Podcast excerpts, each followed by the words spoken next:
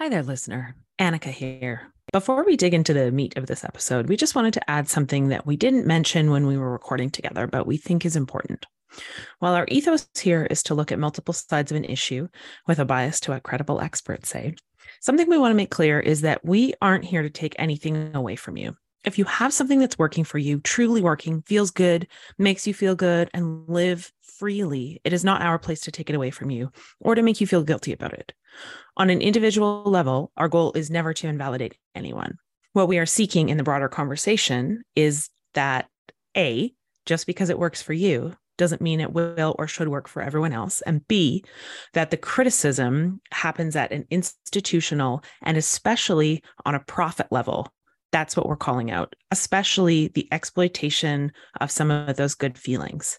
The experiences that people have on an individual level aren't always going to match what science or doctors or even the peer-reviewed literature says, but that does not make your experience any less valid, whatever it is. Anyway, we just wanted to make sure we were clear. We're not here to be mean or take things away from people.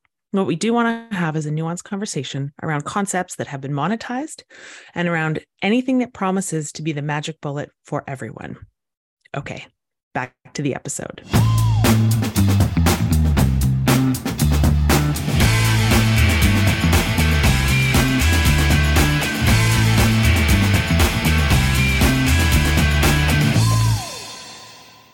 Hi, and welcome to Meet Me in the Middle, the podcast that is specifically going to be talking a lot about wellness and nutrition over the next few episodes. My name is Annika Buckle.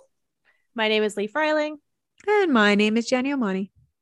So as will be par for the course over the next few episodes, I'm just going to open with a disclaimer, a content warning. We're going to be talking today about calorie restriction. We're going to be talking about dieting. We're going to be talking about eating disorders. If that is not in your wheelhouse right now, please go scroll through hedgehog content on Instagram because it will make you smile. Hedgehog content. Oh my God. It's so good. It's totally my new thing really right is now. The solution to all problems. Just hedgehog content. Okay, not going to lie. I'm actually kind of excited for when we're done because I'm going to see what comes up on Instagram when I put like hedgehog in the search bar. I really recommend it. You know what? Even if you're going to listen to today's episode, you should probably also take a minute and do that. Also hedgehog.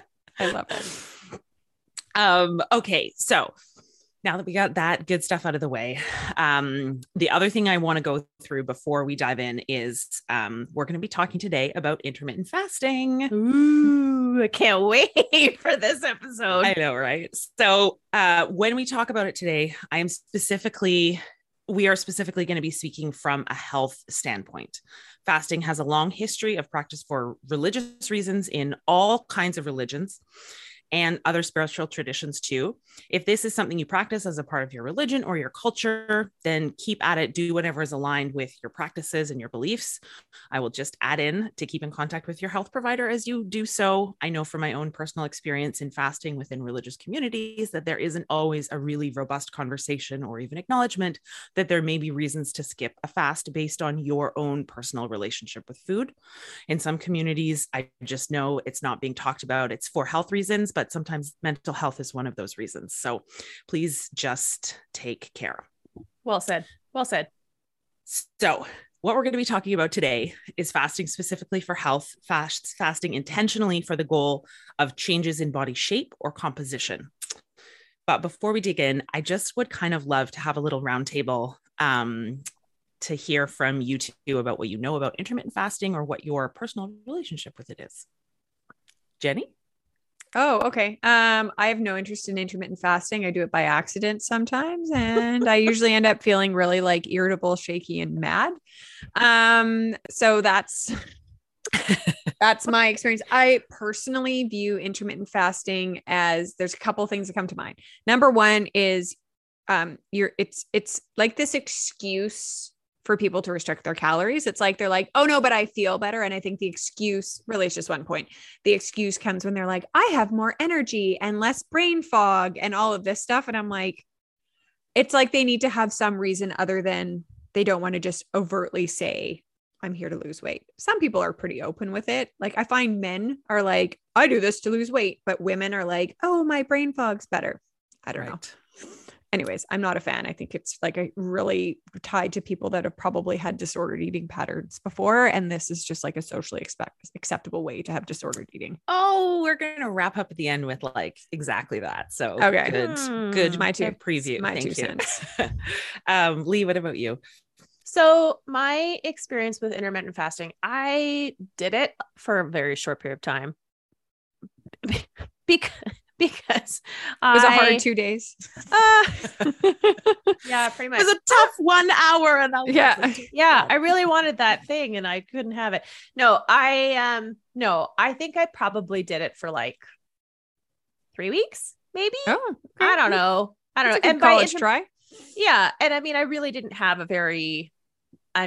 there's a lot of, fasting or eating windows that are very, very short. And I think mine was like, 10 till 7 o'clock at night or something like that. So like, it was basically how I ate anyways. Cause I am not someone who wakes up and wants to have a huge meal. Like I don't really do that typically. I'd like to wake up and have some tea and then I'd like to go eat something maybe an hour later, but that's just kind of how I eat anyways. My own personal experience with it was that it was kind of like a little bit of a nothing burger, except it made me continuously think about time, which like, I don't need to think about time any more than I already think about time. Thank you very much. And then I know 1.5 million people who do it. I know 1.5 million people. This is an exaggeration. Yeah. Maybe it might be a hyperbolized number. I have been accused of being a hyperbolizer in the past. No, so I do know a zillion people who do it. And, for many of these people, I genuinely think that it is the cover story for their disordered eating actually. Mm-hmm. So, yeah, but I know that like, anytime I go on Pinterest is trying to like, be like, what's your age and what is your intermittent fasting window, optimal something. And, because I'm like a lady in Canada, I'm a little bit like tempted to go click on it. And then I don't scroll on. So that's basically what I like. No, that's about it. Yeah. And I'm sure there's some people who genuinely like have do this and feel great and whatever. And that's fine for them. But I think the general trend is probably going to be a little bit more ominous. Hey, Annika, tell us more. Bum, bum, bum. What a perfect lead in. I'm going to kind of start with the history of health-based fasting. We'll talk about different types. And then we'll kind of look at like what the science says, or spoiler alert, doesn't say. So fasting for health rather than religious reasons started to gain popularity, unsurprisingly in the 1930s, a time characterized by widespread economic hardship. Science started to look at what would happen to people's health if they restricted their food intake for economic reasons. So I didn't realize that. I find it really fascinating. That was kind of the kickoff to this, especially when we look at, privilege. I think there's a lot of privilege steeped in intermittent fasting. You have access to food and you're choosing not to eat it. Correct. So popularity kind of ramped up into the 40s, where calorie restriction in the form of intermittent fasting appeared to possibly extend some animals' lifespans, which people got really excited about. Because they couldn't afford to feed the animals. Yay. Right? They're like, how can we make this animal not die? And yeah. Okay. Yeah. Go on. Oh, geez.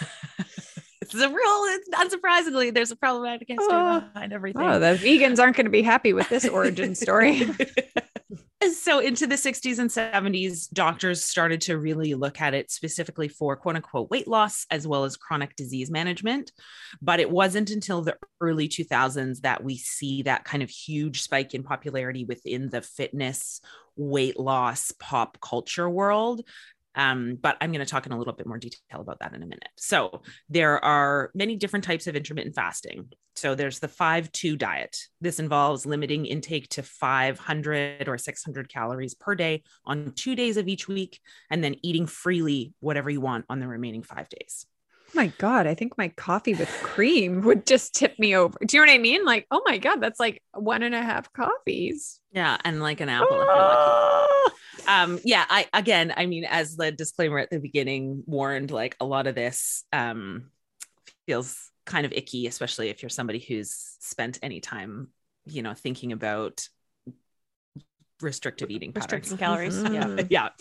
Yeah. There's also the 6-1 diet, which is sometimes called eat, stop, eat. So this is 24-hour fasts on one day every week. So you pick one day and you just don't eat for 24 hours that one day.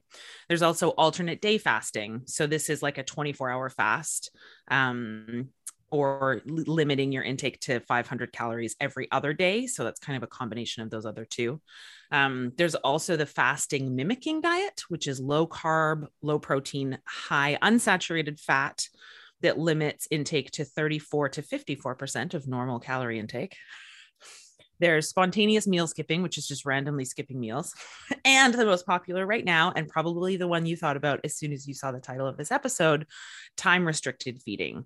So this is there is a window of time where feeding can occur, eating can occur. This 16-8 is a really popular version of this.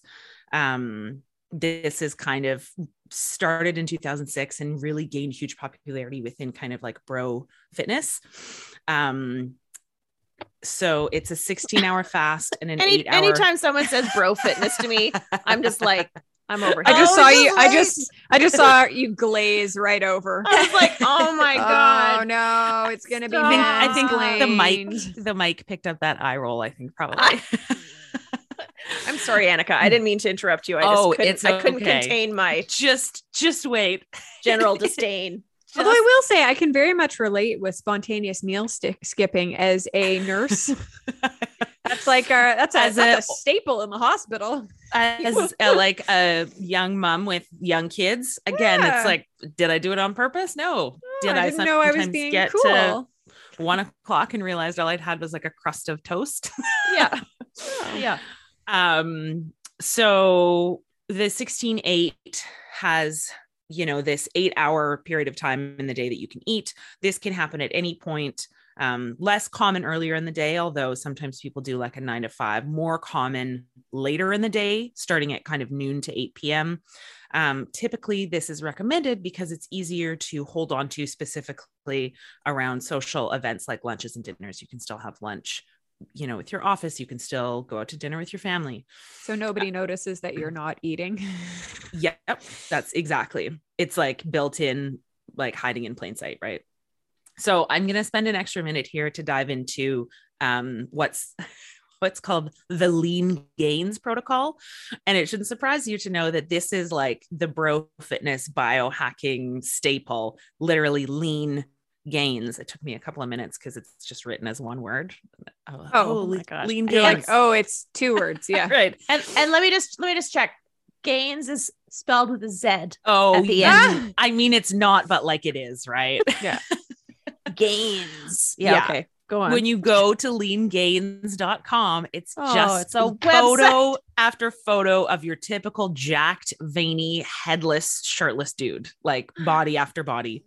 It was founded by a man named Martin Berkhan, who describes himself on his website, leangains.com, as, I quote, also known as the Khan, godfather, or high priest of intermittent fasting. Great. In case anybody's wondering about his This is getting complex. Better all the time. It's getting so much better. And he's a white guy, I assume? Unsurprisingly, yes. Okay. Yes, he is. Yeah. Perfect. So Lean Gains fasting is designed around not just skipping breakfast to eat all your calories within that 8-hour window, but it also includes macro cycling. Now, we're not going to specifically talk about macros today, but I do think it's important to just kind of name, since this is really the basis of so much of this wellness world nutrition in the biohack bro sphere.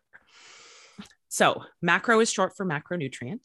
Macronutrients are the 3 categories of nutrients you eat the most of and provide you with most of your energy: protein, carbohydrates, and fats. So when you're counting your macros, you're counting the grams of protein, carbs, and fat that you're consuming. Macro counting or macro tracking is basically just a more intense version of a food diary or a calorie diary, where you're not just tracking what and how much you eat in regards to calories, but also how much of each of those macronutrient categories it has. Okay. This sounds like macro a lot of work. This sounds like so much work. Exhausting. Oh. I have done it before and it is. I just want to eat my lunch. Work. I don't want to be like, okay, so like do you need a scale? Like, I don't know. That's just a scale. Yeah. Of course there's apps, but what often can I pay for an app to help me figure it out? You don't even have to pay. It's free, but there's free ads. Oh, if you want no ads, you have to pay for the pro version. Mm-hmm. Yeah. So macro cycling is where you eat varying amounts of carbohydrates and fats over alternating 2-week periods. Sometimes people take a more specific version of this called carb cycling, where they're only looking at high carb and low carb days. So days that you work out are high carb days, days you don't work out are low carb days. But I will also add in here, kind of relating to macros generally, but specifically as we're looking at, you know, this really intricate piece of feeding yourself within these very restrictive windows, within these very restrictive food building blocks, even for people who follow it, there is a ton of gray area and things that really are not agreed on. Alcohol is a really big one that comes up all of the time. Some count it as pure calories, some calculate it as carbs, some even count it as fats, not even counting that we actually know very little about calories and how they work within our bodies. Everything we know is based on how things burn within a machine, but our bodies actually aren't machines. I'm also pretty sure that alcohol is not a fat. Yeah. Like, don't tell the biohack bros that, my friend. Okay. So yep. I'm going to leave that there for now, because that's really where that leaves it for this episode. But if you're dying for us to cover more on things like macros in our nutrition series that we're talking about, please let us know by reaching out to any of us on Instagram. I'll put our handles in the show notes. So one of the things that I found especially interesting, and actually frustrating, even more than interesting, I really like to be able to find patterns and make connections when I research. And that was really, really, really hard with this topic. So something both interesting and frustrating was that there really isn't any agreement or super clear evidence on how intermittent fasting works within your body. So there are a few different mechanisms by which intermittent fasting could impact health. Removing and recycling damaged parts of cells to boost cell repair, autophagy, reduced nutrient signaling pathways, impacting stress response and longevity genes. That's that piece of like, oh, mice live longer when we only let them eat within a certain hour window that was really popular in the studying in the 40s. Mm-hmm. Reduced inflammation and oxidative stress. Not totally clear how that works, but it appears to be a side effect. Synchronizing with our body clock, which shifts how our bodies digest and process food. A big piece of this is ketosis. We're not going to be talking about keto today, but ketosis is essentially like a starvation mechanism where the body starts to rely on fat for fuel, which increases your levels of ketone bodies, which also can be a piece of, again, kind of like macros. Keto and intermittent fasting often also go kind of hand in hand for the biohack bros. There is an impacting on immune system function that is not totally clear how or why. And then there's also an impact on gut bacteria and metabolic markers like blood glucose and cholesterol. These all vary in terms of how much evidence is behind them. And honestly, a lot of them are really just theoretical, or we see this maybe happen sometimes and we don't know why. Huh. Okay. So I think part of the problem, and honestly, so much of what we see around actual science and data around food, is human studies are really lacking and can be incredibly hard to get rigorous science out of, particularly long term. Most of the scientific evidence for the health benefits of intermittent fasting in humans is just extrapolated from animal studies or based on observational data on religious fasting, particularly around Ramadan, or derived from experimental studies with very modest sample sizes. This worked for these 12 people for this 3-week period, maybe. I think this is actually something that is kind of going to be a thread that we'll see woven through a lot of these nutrition episodes. So often, I think this is similar to what we see in the coaching world. And I know we've talked about this a little bit before. This one thing worked for me, so everybody should do this one thing because it worked for me. In an information vacuum, especially when people are looking for answers or clear direction, that can be really tempting. That can feel really like something people want.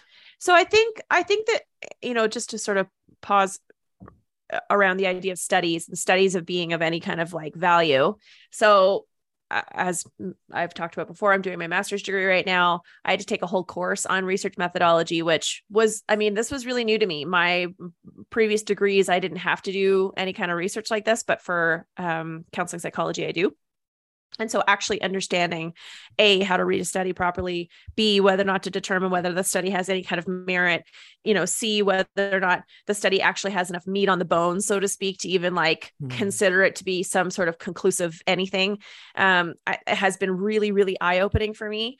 You know, when we see people citing studies and the studies were on like, you know, like what Annika just said, like, you know, on a control group of like 12 people, you know, at best that could be a preliminary, you know, preclinical something that may indicate that this might warrant some further research.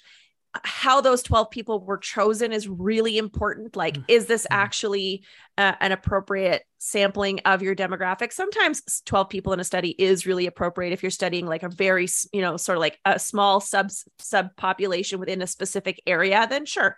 Okay, fine. Like if I wanted to look at, I don't know, people over 30, but under 50 who have been qualified as being on the autism spectrum, you know, disorder scale for more than 20 years who live in my town, then yeah, 12 people might be an appropriate, you know, sample. But if we're talking about something as big as intermittent fasting or how the body works or nutrition or its, you know, effect on cardiovascular, blah, blah, blah, blah, it's got to be a way bigger study.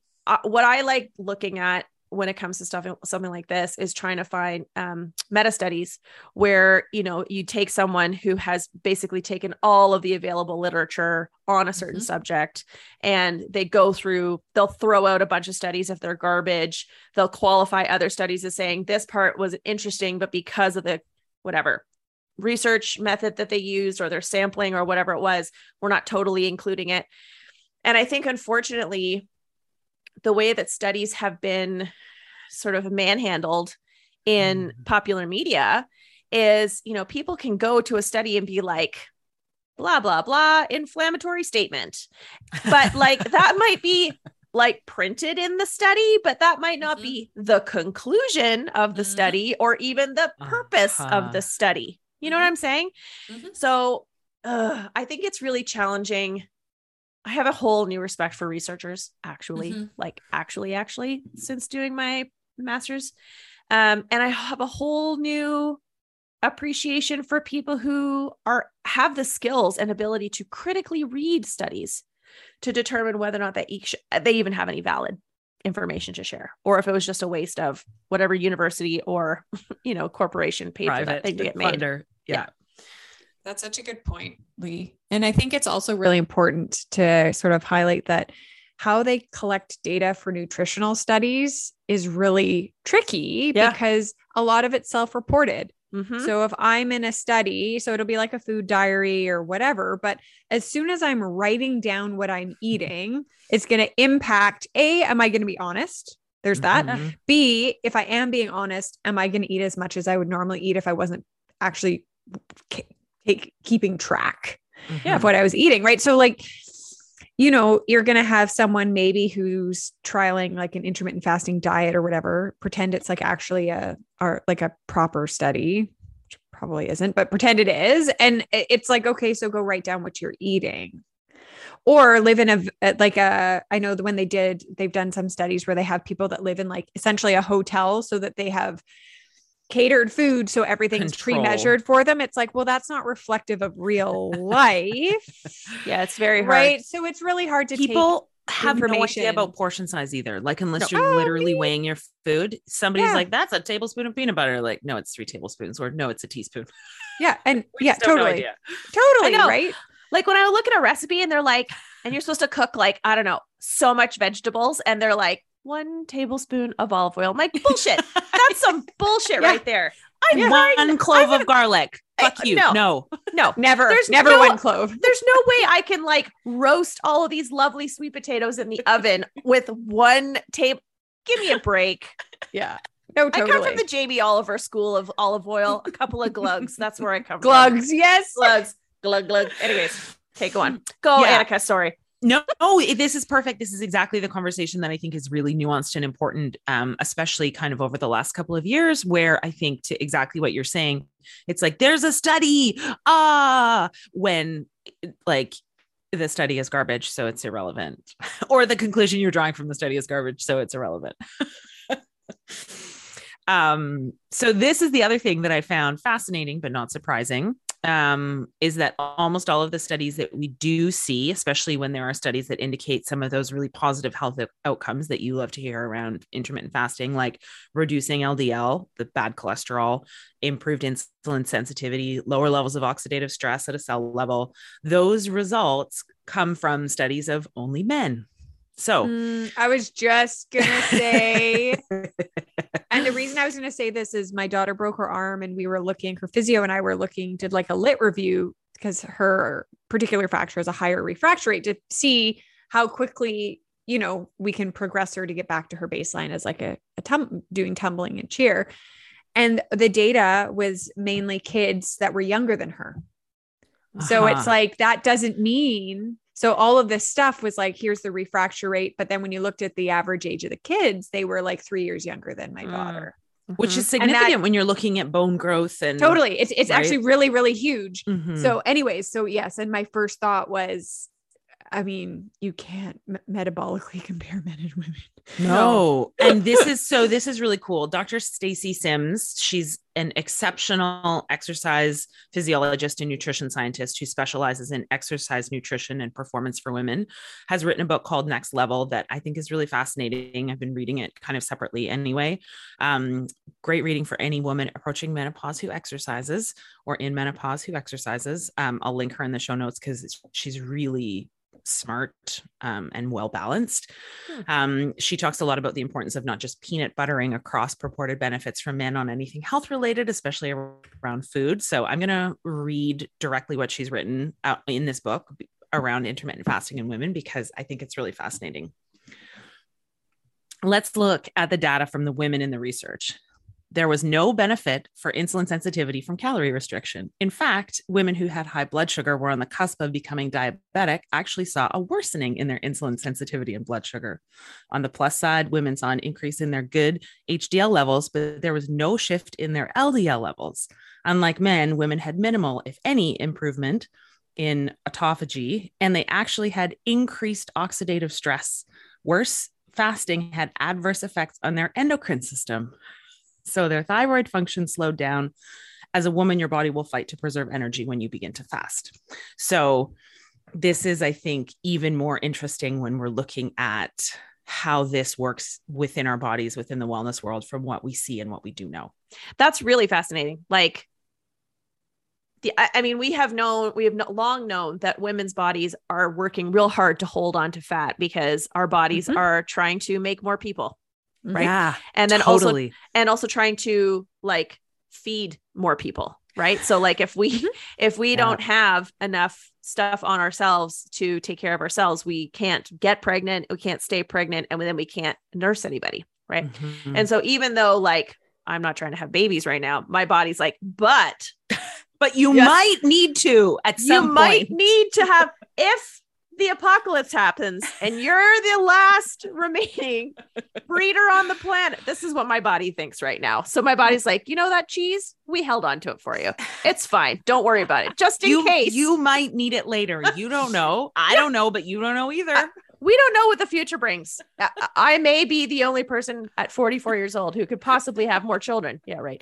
But you know what I mean? Like, so I think it's a really interesting thing because, you know, where men don't have to do that, obviously, you know, and like, we can't, I don't know, man, we're like millions of years into this, like human living, making more humans kind of gig. I think that our insides are pretty hardwired to keep this, you know, going in the way that it has been. I also think that anyone, and the three of us are included in this, who's married to a man who's tall and can lose weight by thinking about it. Actually though, really clear, like I'm not actually exaggerating. I've literally had conversations where Dave has been like, oh, I just focused on like, walking a little bit more and I lost 5 pounds, like literal conversation. Like we are not comparable metabolically, even remotely. And I'm pretty sure I've heard Lance say the same thing where he's like, oh, I don't know. I just like, it's biking season. So now I'm like, of course it's okay. That's nice. I know. It must be nice. You all 6'1" of you and your natural athleticism, and you never get injured and you're never tired and you just keep doing your thing. Must be nice. Oh, wait, you didn't grow some people once upon a time? Right. Interesting. Funny story. Okay. Anyways, continue. No, but you hit the nail on the head. And actually one of the articles that she uses for reference in this particular book is really fascinating around, the sex differences in starvation survival, obesity, heat protection, the evolutionary roles and implications in, our chromosomes and, the way that our hormones work in there. There really appears to be a linkage between sex, chromosome, hormone, and energy balance that seems to be responsible for this greater resistance of, female to famine and her greater tendency to become obese in times of feast is the kind of conclusion out of this. And I think when we talk, it increasingly seems that one of the most damaging things we can do for our bodies is restrictive eating, especially as women. Yeah. Mm-hmm. Yeah. So, well, I mean, this is why the statistic is that, 95% of people who lose weight will regain it in 5 years, up in at least 5 years, right? 95%,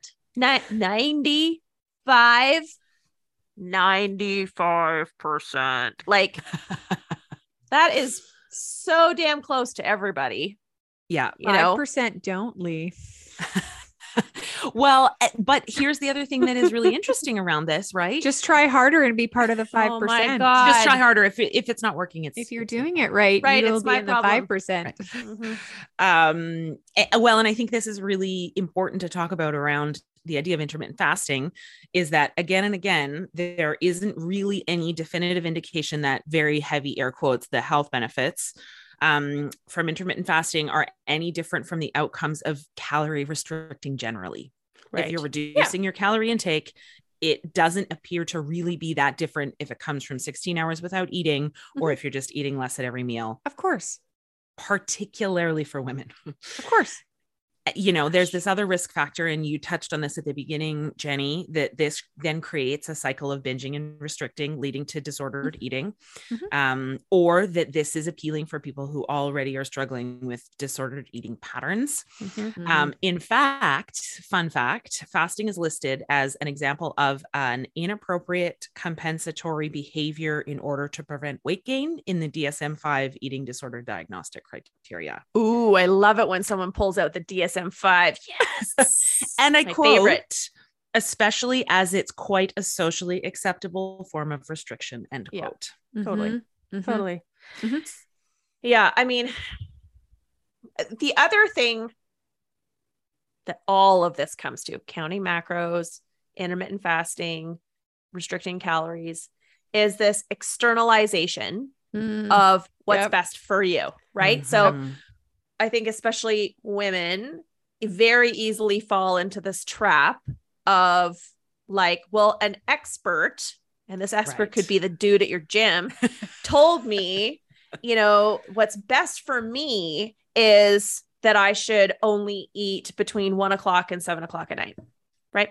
And I think this is just a huge part of the general efforts to erode women believing in themselves and believing in their own authority and believing in their own ability to know what's good for them versus not know what's good for them. I mean, it starts when we're babies and children and, we're told that somebody else knows better and that we should just listen to them. Now, I am not demonizing actual experts in the field. I am not demonizing, your family doctor who you've known for 15 years, who has recommended XYZ to you. That's not what I'm saying.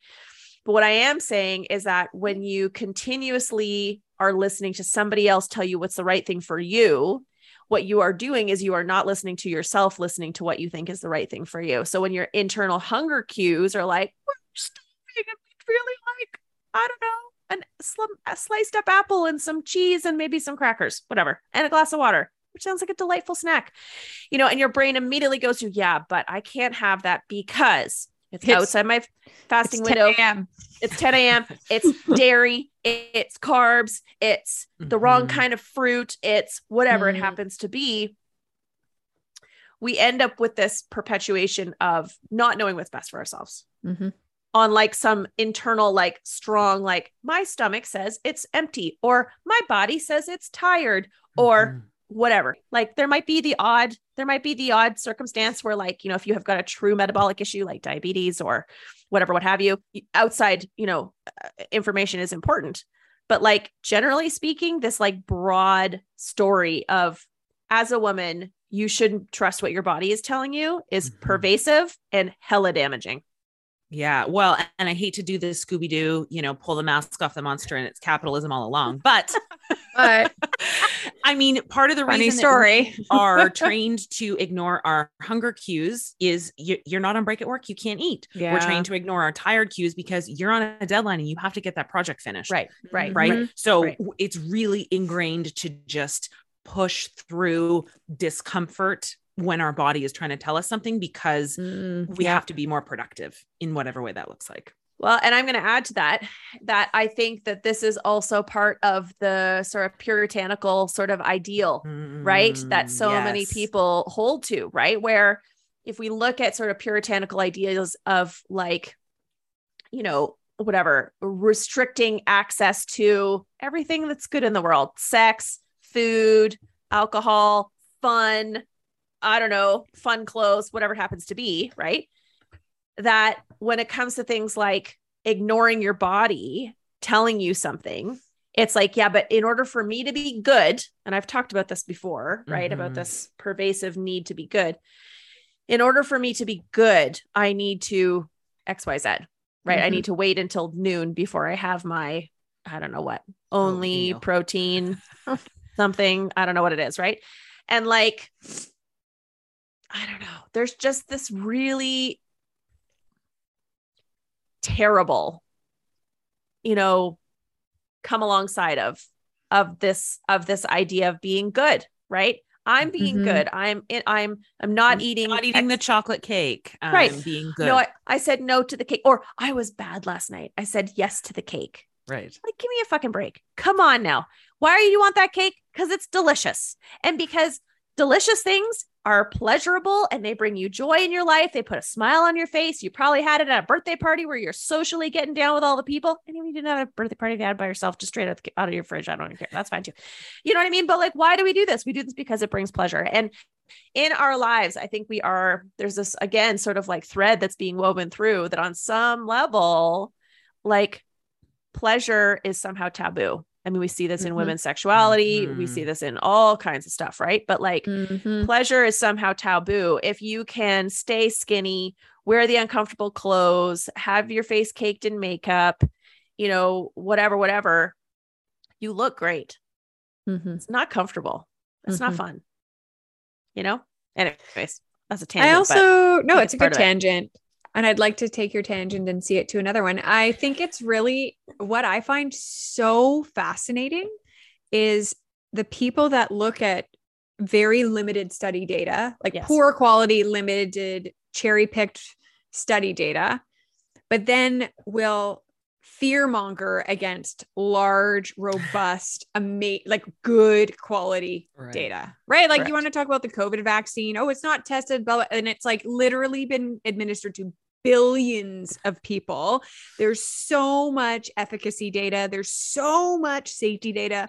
Like, honestly, if you know anything about data collection, the fact that they even realized there were clots coming from AstraZeneca is unbelievable because it was such a rare small event that was captured really quickly because of this huge net of data collection that was happening and being interpreted and being like, so I just find it so I can't even, you know, when you're just like, can't even start the conversation because it's like, you have this thing that literally has more data and it's like vetted and scrutinized and like, it has been intensely investigated and it's like not good enough. But I mean, to your point, but then you're like this one study, this one blah, blah, blah on men or mice or whatever, or like not at all. Or this one person's anecdotal story somehow is like totally fine. Well, and to your point, most people don't know how to analyze data. And to be fair, most people don't ever need to know how to do that. That's like not in their everyday, like need to know situation. Mm-hmm. This is why I don't want to demonize actual experts, like people who know you and know your medical history and know your health needs. And, you know, because those are the guys who are like going and at the very least following their provincial health org guidelines. And those people at the very least have spent hours upon hours upon hours upon hours looking at the data and scrutinizing it, you know? Anyways, I think, well, and I think also, I mean, the other kind of side of that coin, Jenny, to what you were saying is it's really easy for the media to sensationalize on either side. So rather than looking at the study, somebody's looking at the media's response to the study, which is very often inaccurate, cherry-picked. You know, it's hard to boil a really, even a really well-done scientific study down to a, you know, 15-second soundbite. That's not what it's designed for. Well, and we should do a whole episode about limitations of journalism, because like if you listen to journalists talk about deadlines, like they could have to write 5 articles in 24 hours. Do you know what I mean? Like, so they don't actually even have the time and space to vet information. Well, it's just about like, they're in their own little machine cranking through, which is actually quite interesting, but it's its own problem. But I think, I mean, at the end of the day, we have a society that's really captivated by the anecdotal. And when they can have somebody, the dude at the gym or whatever, the person on Instagram who looks the way they want to look, say, well, with an absolutism too, say like, oh, you just need to do this. Like here's, it's that silver bullet concept. And it's all trends, right? Think back, right? Eggs were bad for you. It was all about low fat. Oh, wait, there's a whole lot of additives put in things to make them low fat. And actually the sugar content's usually higher. On to the next trend, right? Just drink bone broth all day. What was there? Like cabbage soup at some point. Like, it's like all of these things just cycle. Right. So we're just in an intermittent fasting cycle. We're in, is it an eating window that we're in right now? Is that, is that the parallel we can draw? Well, we're in a fasting window. Are we? Totally. Oh, deny yourself, deny yourself. So, to your point about the way that the media, unfortunately, can grab a hold of a something. Okay. So I literally, while we've been doing this, just did a Google Scholar search on intermittent fasting. Anybody can do this, by the way. And I found metabolic effects of intermittent fasting from 2017, which I don't know anything about this study, but I scrolled straight down to the summary points. Okay. Now I'm going to say a sentence and then I'll provide the context outside of it. Right. So, it says here, intermittent fasting and restricting availability of food to the normal nighttime feeding cycle improve metabolic profile and reduce the risk of obesity and obesity related conditions. Okay. That sounds like a great headline. What I didn't say was studies in rodents and other nocturnal mammals support the hypothesis, blah, blah, blah, blah, blah, blah, blah. And at the end of that, it says, however, data from related human studies are limited regarding the positive impacts of time restricted feeding on weight or metabolic health. That's not a good soundbite. I don't like that's not in academia world, 2017's old. I mean, so like, but that's exactly what I mean. Right. So for all I know, I haven't looked at the study. For all I know, this could be an awesome study. Yep. On rats. So if you want to if you want to improve the metabolic health of your pet rodent, you might be onto something. You may leave the food tray out. I suggest taking a look at intermittent fasting for your put his little pellet food out and then take it away at the end of the day until his window starts again. Oh gosh, it'll live longer, baby. Well, and I think kind of all of this ties back to Lee, what you were just saying, that like 95%, you know, stat. This ties into intermittent fasting, like all diets, you know, unless you're losing a specific amount of weight that you gained for a short period of time, unless this is a permanent quote unquote lifestyle change, you know, unless you're going to literally intermittently fast the rest of your life, likely any purported benefits that you see aren't going to be permanent anyway. Increasingly, what it seems is science is discovering, you know, people kind of have a body size that's mostly out of their control. Shock of all shocks, right? Shock of all shocks. Bodies come in all shapes and sizes, and they, you know, sit comfortably at different shapes and sizes. And actually that doesn't matter because body size is not an accurate indicator of health anyway. Nope. Mm-hmm. So like you were saying, Lee, you know, if you have specific health issues you're concerned about, there are likely more targeted actions you can take than intermittent fasting anyway, mm-hmm. right? You have mm-hmm. specific cholesterol issues. You can work on those specific cholesterol issues. You're dealing with diabetes. You can deal with specific things to deal with your diabetes. Mm-hmm. You know, I think this is really what all of this comes down to. We want, like you said, Jenny, we want that magic. We want the silver bullet. Mm-hmm. Oh, I just intermittent fast and it'll make everything better. But of course it doesn't work that way. Nothing. And I think if you have genuine medical concerns regarding nutrition, there are actual amazing professionals called registered dietitians, and they have areas of focus and expertise. And, you know, if you're going to outsource to somebody who's actually devoted, their like educational background. Yes. They're working in an evidence-based way. They're going to help you in terms of checks and balance. And honestly, even if you don't have a medical condition and you're really feeling lost with your nutrition and there's a lot of noise out there, rather than paying for some like influencer's opinion, there's registered dietitians who are amazing, wonderful resources who exist to help if you're genuinely having issues with, you know, your body. And there's also registered counselors that are really supportive for that too, because body image is a real thing. Mm-hmm. And if it's genuinely impacting your life, then there are professionals, like really good ones. And I think it's also important to say that it's not like when the DSM-5 says that intermittent fasting is effectively a gateway to disordered eating. Mm-hmm. That's not a flippant statement. No, that's very vetted. But also it's vetted because eating disorders have the highest mortality of any mental health disorder. Really? The highest. Mm-hmm. They have the highest mortality. I know this because I had to write a paper on it. Yeah. Do all the research. So they have the highest mortality, and it's not by a little bit, it's by a lot, right? People die because of this shit.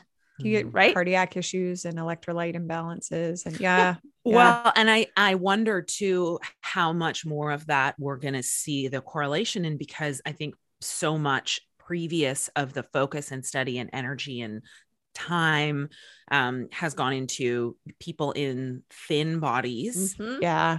Right. Dealing with eating disorders. But the reality is those same negative damaging health impacts can happen at any size of body. So 100%. how many people have been written off by their doctor as, oh, those problems are all just because you're overweight. Once you lose weight, it'll go away. When the reality is, it's the damage they've done due to eating 1200 calories a day for the last 5 years. Yeah. They're like, you know, they're in a bigger body and they're not getting their period because they're malnourished. Right. Yeah, exactly. Yeah. It's, it's really, as much as I would love for this to be just this kind of like, you know, dieting is a waste of time, put your efforts and intention on anything else, please. It's way more than that. At least it has very much the potential to be way more than that. I'm not saying that every person who intermittently fasts immediately turns into like a binging and restricting, you know, person with a full blown eating disorder. That's not at all what I'm saying. What I'm saying though, is that there's just so much proof that goes to show that, disordered eating can very much lead to an eating disorder, mm-hmm. and eating disorders have very serious consequences. So do you want to play with that, you know, or do you want to go, I don't know, get a pair of jeans that's bigger? Like, I don't know, like, do you want to do that? Or do you want to like get to a place where recognize like, why do I feel so bad about my body all the time? Oh, maybe it's because what everybody else is telling me, or I'm following like, you know, Fitspo influencers on Instagram who eat nothing. And I don't know, you know what I mean? Like, I think it was a really significant tipping point for me when I started doing the kind of exercise that I do now, because it really helped me shift from what my body looks like to what my body can do. And I think that is a more helpful way to look at our bodies, and God, it's hard to get there. Yeah. Oh yeah. Yeah. Yeah, totally. And I mean, even for someone who has lost a lot of what my body can do, I still need to be like, but it's a good body. right? Like, even though this body looks a lot different than it used to, I can't do a lot of stuff. I'm like coming back into a real fun vertigo flare again. It's good times. Let me tell you. I still have to believe my body is good. Yeah. Because what other option do I have? And it doesn't need to earn that goodness. It just is. It's just good. It keeps me alive. My kids love snuggling it. You know, my husband is not mad about it. I'm not mad about, at what point do we recognize beating ourselves up to beat ourselves up because somebody else says that it should be something else? Why are we doing this? Let's stop. Let's just stop. And I know it's not easy. I'm not saying it's easy. It's not I'll just stop. Flip a switch, right? But I'll just flip the switch of 40 years of programming. It's totally. And everything I see on TV and everything I see. Yeah. And the generations before and everything. Yeah. Yeah. It's more than 40 years. Yeah. Yeah, for sure. Yeah. Annika, this has been fascinating. This has been such a great chat. I love your deep dives. They're my faves. They're so good. I love as I'm kind of digging into something this is going to be so fun to talk about. So totally. Thanks y'all. Thanks so much for listening to Meet Me in the Middle. We really appreciate your support. And if you could do us a good favor and subscribe and share this podcast, it would mean the world to us.